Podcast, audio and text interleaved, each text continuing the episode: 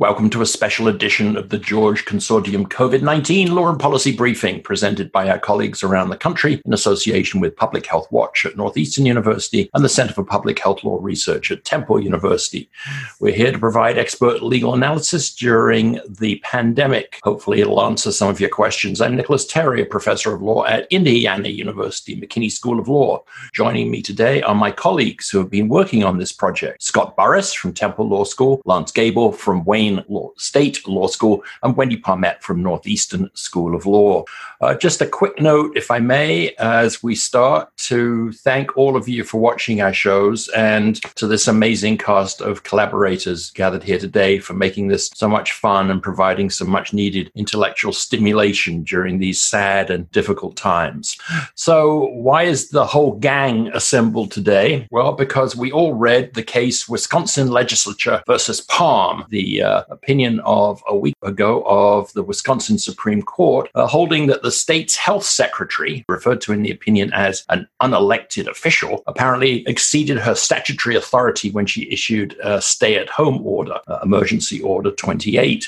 This order had criminal penalties. Specifically, the Wisconsin Supreme Court, in a fairly bizarre series of opinions, uh, held that her emergency order technically was a rule uh, uh, or a a general order of general application and so subject to Wisconsin's rulemaking procedures, which I think include fiscal analysis and a whole bunch of other hoops to jump through. The court said, or at least the Chief Justice said, the procedural requirements of Wisconsin Chapter 227 must be followed because they safeguard all people. The Secretary also relied on the state's communicable disease statute as authority for her rulemaking, but the court held the order went far beyond what is is authorized by that statute. The decision looks like a 4 3, but Judge Bradley in dissent noted that the Chief Justice, who wrote for the majority, also seemed to be in favor of a stay, asking the question, quote, so is there a stay or isn't there? It can't be both ways. Within hours of the opinion negating the criminal sanctions and the stay at home order,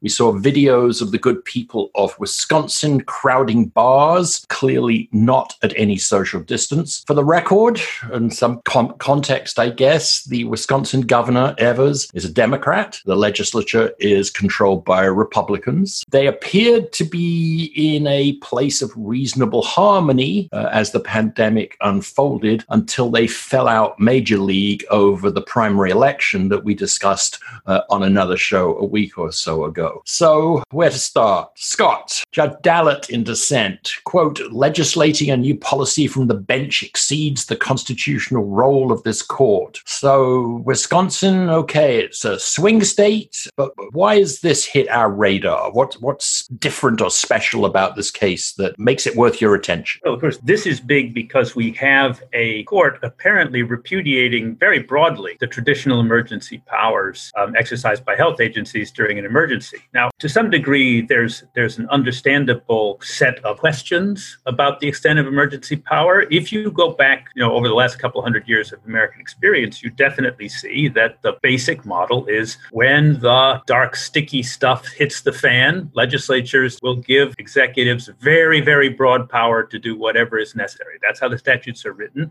And that's really how things operated in similar emergencies. So, of course, in Wisconsin, they actually shut the whole state down in the Spanish flu pandemic and were one of the first states to do so, as the opinion points out. But in the last hundred years since then, we haven't had too many occasions where there was mass control measures imposed for an extended period of time with very strong social and economic effects. It's unprecedented. Usually we're used to somebody being quarantined or somebody being barred from school or something, and it's possible to allow that person due process through the normal channels of individual litigation and habeas petition or by administrative procedure. Here it is a question w- what are we supposed to do when it, it applies to everybody, when we have mass control and there's no individual mechanism of due process? The way that has been addressed in modern emergency law, um, the way it was addressed in the Model State Emergency Health Powers Act, was essentially to confer primary responsibility on the legislature. The emergency uh, legislation gave the governor great power once an emergency was declared, but the legislature could rescind that declaration. Um, and in Wisconsin, that's a joint resolution of the two houses. Um, the legislature, if it deems what the what the governor is doing uh, to be excessive, they can take away the power to act altogether. That I think is the probably most expeditious and reasonable form, uh, apart from the fact that these are time limited powers. In fact, as far as I can tell, the governor's authority under the, the governor's emergency declaration has expired and indeed expired before the opinion was issued. So that's how we've handled this in the past in terms of checks and balances. Um, it seems anytime, you know, from my, my experience when I was a law student, I, I go back to there, I used to see cases like Mississippi versus Tennessee, or in this case, legislature versus governor. You say, hey, this isn't a usual case. Something unusual is going on here. And at that point, I'll turn it back to you that we have checks and balances, but this seems like a strange way to approach it. Lance, uh, turning to you, Scott opened up the idea of the question as to whether the governor still had emergency powers apparently untouched by this opinion, but maybe uh, lapsed. How does this square with sort of this idea that the executive, you know, at the federal level, the president has unlimited power, that is the primary holder of the power? And what does this mean for other states, like uh, going the other way, the much criticized governors of Florida and Georgia who opened their states up? Are these similarly uh, uh challengeable? I think there are a couple of important points here. One is that uh,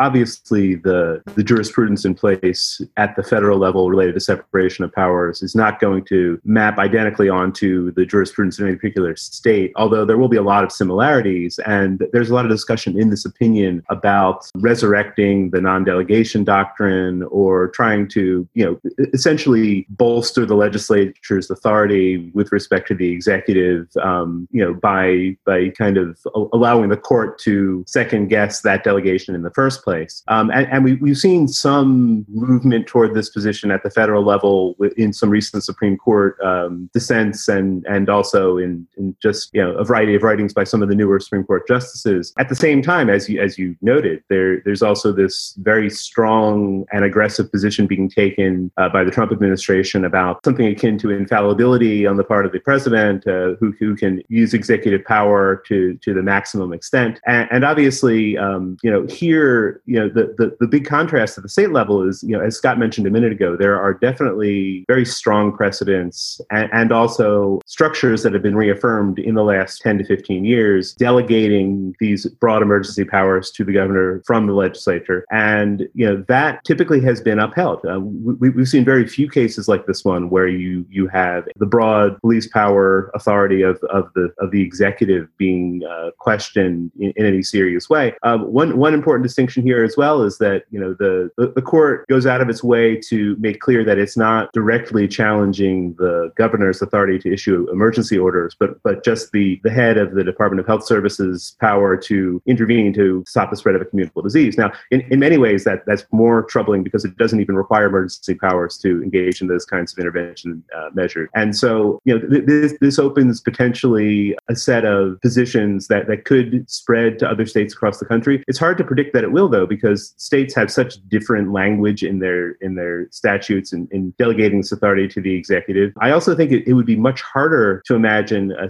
a, successful challenge to states removing restrictions as opposed to imposing restrictions. And so in, in states like Georgia or Texas or Florida, where they're kind of rapidly and, and, and some might say too rapidly opening up the and lifting the restrictions, uh, in, in those states, a, a, challenge against the governor's powers to do that, I think, are, are even less likely to succeed. And so I, I don't see this Pandora's box opening but but I but I think that this does create a precedent that some other states might seize on, especially if there's a, a great deal of political division between the legislature and the executive. So Wendy, um, dissenting Judge Hagedorn said, "quote We are a court of law. We are not here to do freewheeling constitutional theory. We are not here to step in and referee every every intractable political stalemate. Where does emergency law sit now after this? Where do you see judicial review in in these contexts, uh, given this case? I think it's very hard to think about this case, this particular case, for me, without recognizing the broader context or the political context in Wisconsin. As you said earlier, Nick, this case happened shortly after the dispute about the primary. We know that this is a state, as many states, that are facing very deep partisan divides. I mean, the very fact that the legislature chose to go to court about the order, the fact that this was such a deeply contested court. And I think it recognizes the problem that we're facing right now, right? Which is political disputes are becoming so heated that they're now extending, you know, into pandemics and emergencies, areas where we did not usually think um, that um, partisanship would be overriding. And it's it's problematic. I would say that if we were in a less contentious, less partisan moment, one might say, okay, the idea that the court is being very, and now I want to just spoke, speak for a moment at the first part of the majority opinion, the Chief Justice's opinion, the fact that the court is reading the emergency powers relatively narrowly. Well, you know, there there are arguments for why emergency powers should be narrow, and courts should be being careful about like that's what we want courts to do to make sure that executives follow narrowly. Problem, of course, is that the court then goes on to issue this very broader discussion that raises constitutional issues and at least casts a constitutional cloud over the legislation. And we all know that this is happening in the context in which, you know, where there was no stay, or at least not clearly, and the legislature and the governor are not going to get back together and do the right thing or come up with some compromise, right? So we end up all or nothing. And the problem is, what are courts supposed to do? Where does the rule of law go with emergency powers when the underlying assumption, the underlying community support for emergency action is so contested and uncertain. I don't think any of us would say that executives should have unlimited authority without judicial review. On the other hand, we really do have a pandemic, right? This is not just a you know political concoction. And so what's deeply troubling is that our judicial review itself is becoming problematized and perhaps unable to really help us find that middle ground where we stay within the rule of law, but in fact, we can have responsible and appropriate responses to a pandemic. So I go back to the primary case and I say, you know, how do we respond in this moment of such heightened, overarching partisanship? So, Scott, I, I think we'd expect um, if we gave this issue to our students that they'd take a good hard look at Jacobson against Massachusetts. It's only mentioned twice in Palm, both times by dissenters. Uh, there's no real discussion. Does that reflect on sort of a, a, new way that we have to start looking at public health law uh, in the time of a, of a pandemic? This picks up from what Wendy was saying fundamentally. Jacobson evokes the social contract and says there is no idea of, there's no viable idea or vision of organized society um, that does not include circumstances under which people have to sacrifice some liberty for the good of all. In fact, the court says that any other system would be impossible to imagine. You just cannot run a system on absolute rights. And, you know, that certainly is in contrast to the majority opinion and some of the concurrences where they're very big on natural law and sort of fundamental rights, but with no consideration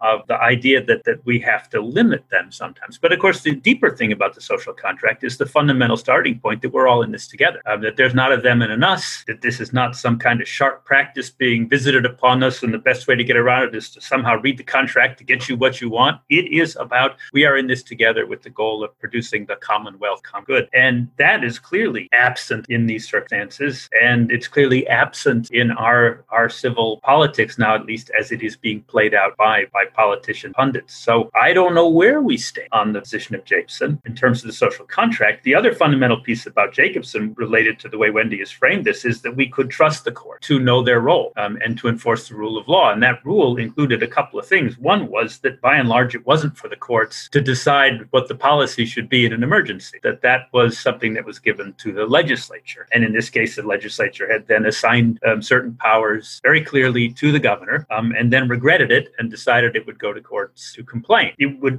have been consistent with Jacobson for the court to kind of scratch its head, ask, wait a minute, um, we, we, our law is that you make the decisions, you made the decision and delegated, and now you're asking us to intervene. And maybe you all should go out and play for a while together, work this out, and, and come back. We'll just call this a political question and go home. But uh, instead, we have got this very enmeshed, very emotional, very passionate evocation of contrasting principles which have completely obscured the you know the practical problems at hand for the state of Wisconsin. And so all bets are off. So Wendy, back to you on, on the social contract, and you know we talk about you talk about partisanship and dysfunctionality. Uh, is is there a way to to remake the contract, or is this mess just continuing? Well, in this case, I think the mess continues. How we remake the contract is a very important question to which I think you know there are no easy answers. If I had the answer, I'd boy, I don't think we get there alone, right? With these court cases, Jacobson provides important language, you know, foundational language, as Scott said about the social contract and about the important but limited role of courts. I keep coming back to the idea that, you know, Jacobson really stresses borrowing from police power cases and common law. It's, it stresses the reasonableness test, right? And courts are there, they are to be deferential, but they're to uphold what are reasonable regulations. And we are in a moment where reasonableness seems just, you know, so old fashioned, so once upon a time. We're not reasonable anymore. We are adamant and we are set in our ways. And I'm looking, you know, at, for example, the concurring opinion of Justice Rebecca Grassl Bradley with the invocation of Korematsu and, you know, liberty is being destroyed by this order and no recognition that maybe officials are grappling with difficult issues, that this is a hard thing to do to deal with a pandemic. And maybe lines were drawn a little too far. And maybe, you know, we need, right? It's just, it's, it's, everything is overheated and hyperbolic. And so, how do we reknit a social contract during this? I, I guess I, to, to, for me to not be totally despairing, I think we have to recognize that we are seeing, you know, many courts have decided cases differently in this moment, right? Many courts are upholding orders, courts are doing interesting things in other areas communities are doing things maybe what we need to do is you know not focus on the most hyperbolic right? This case is a little bit like the cable news show case of covid-19 and so maybe we need to look at the cases that aren't making the headlines where courts are trying to do their best where courts are issuing orders about how to reopen how to have moratoriums as we've discovered discussed in other shows, on evictions. Maybe we need to recognize that there are actually a lot of people who are trying to do the best in very difficult circumstances. There are no easy answers about governance in the midst of this pandemic. Um, we do want to uphold the rule of law. We need to recognize that the stay at home orders are costly, but that many are also essential. And recognizing that reasonableness is hard. Well, there are people trying to be reasonable. Unfortunately, it's, you know, this case and certainly the concurring decisions are not evidence of that. That is important that we we reflect that the sort of the compelling nature of Governor Cuomo's news conferences and the transparency and and, and the evidence and so on do strike a, a sort of a, a note of, uh, of optimism for the future. But but Lance, uh, we've already talked about sort of some of the other states and, know, your reflections on, on on Georgia and Florida, Texas, and so on. But this is this is more than just a couple of states. Um, we're seeing various types of civil disobedience, um, state capitals being invaded by armed protesters, people gathering outside the residence of the Ohio health commissioner, who's so famous she now is on t shirts and everything as having sort of saved the state, um, shouting that she's a medical dictator and trying to get rid of her, calls for the resignation of the Pennsylvania health commissioner. So, I mean, I, I think, you know, we could put this into the, the, the narrow narrow tribal structure of sort of the Trump strategy of blaming the scientists to an extent and hope it sort of goes away. But where are you watching? What what states are you looking at at the moment? Um, is there going to be another Wisconsin, or are we going to look back as uh, this was just a sort of a, a, a rather weird commentary on dysfunction in a single state? It's pretty hard to predict uh, with any specificity whether there will be another Wisconsin. You know, so far, you know, as as both both Wendy and Scott already noted, there there have been plenty of challenges that have already uh, come to state courts, and most of those state courts have upheld the authority of the health commissioner or of the governor to take the kind of steps necessary to intervene to protect the health of the population during a pandemic. And you know, we've seen you know the vast majority of those rulings and of the the, the orders and analyses that we're seeing from those state courts are consistent with that. And so I, I suspect that for the most part that will continue. As you note, though, um, there there are lots of um, potential challenges that are not necessarily between legislature and governor, but are you know pe- people who are directly affected by these restrictions, including uh, you know, business owners, including individuals who are now bringing cases against the states. And I do think that some of those cases will prevail. I, I think it's hard to predict in which states, and and and, and I think the, the civil disobedience and the the very sort of public pressure that's being put on um, state officials is going to continue to ramp up. Uh, it's definitely been stoked somewhat by uh, the president, and you know, one area that I think is, is, worth watching is what's going on with the Department of Justice. So, uh, Attorney General Barr has put out the word, you know,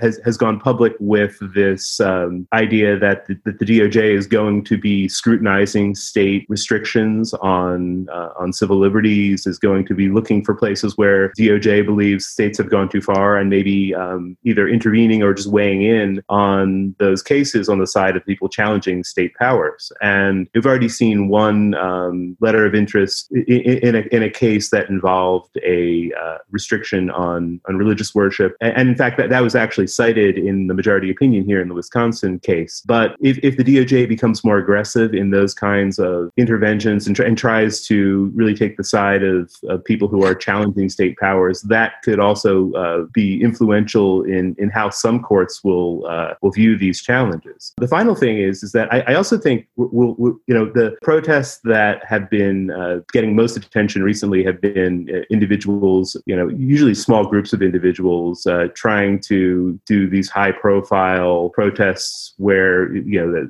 the, like you mentioned uh, going into the, the, Michigan state capitol with with with, with a, a whole armament with, with, them, you know, ha- having having guns and and and being sort of vaguely threatening to legislators if they don't uh, reverse these policies. But at the same time, I, I, you know, we've also seen some other kinds of protests coming from the other direction, where uh, you know workers are are doing the sort of targeted strikes against companies that aren't providing them with sufficient PPE or other uh, safe workspaces. And I think as we get toward, especially as we get toward November, I, I think we might see more creative protests coming, not necessarily against state powers, but against state policies that prevent people from being safe, uh, whether that's in the workplace or whether that's voting safely. And and that, that, I think I think we're I think we're we're sure to see some challenges along those lines as well, coming from the opposite direction.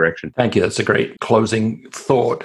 To just to you, Scott, and and then to Wendy, just a, a quick uh, closing thought. Hopefully, a cheery one. Depends on what's how you view this. I, I would say that we have people who really don't like these kinds of rules having access to courts and support from from people to pay for their lawyers, and they are going to courts that have been pretty successfully seated with people who have the kind of ideology expressed in the majority opinion. So when you have that condition, I would imagine some people who are less afraid of the virus than they are excited about the opportunity will be trying to score broad libertarian limited government uh, points um, in ways that, that will start to potentially limit public health law, at least in some states. Thank goodness there's no federal question in this one. Wendy? Well, two quick thoughts. I'm not sure, though, that they're curie.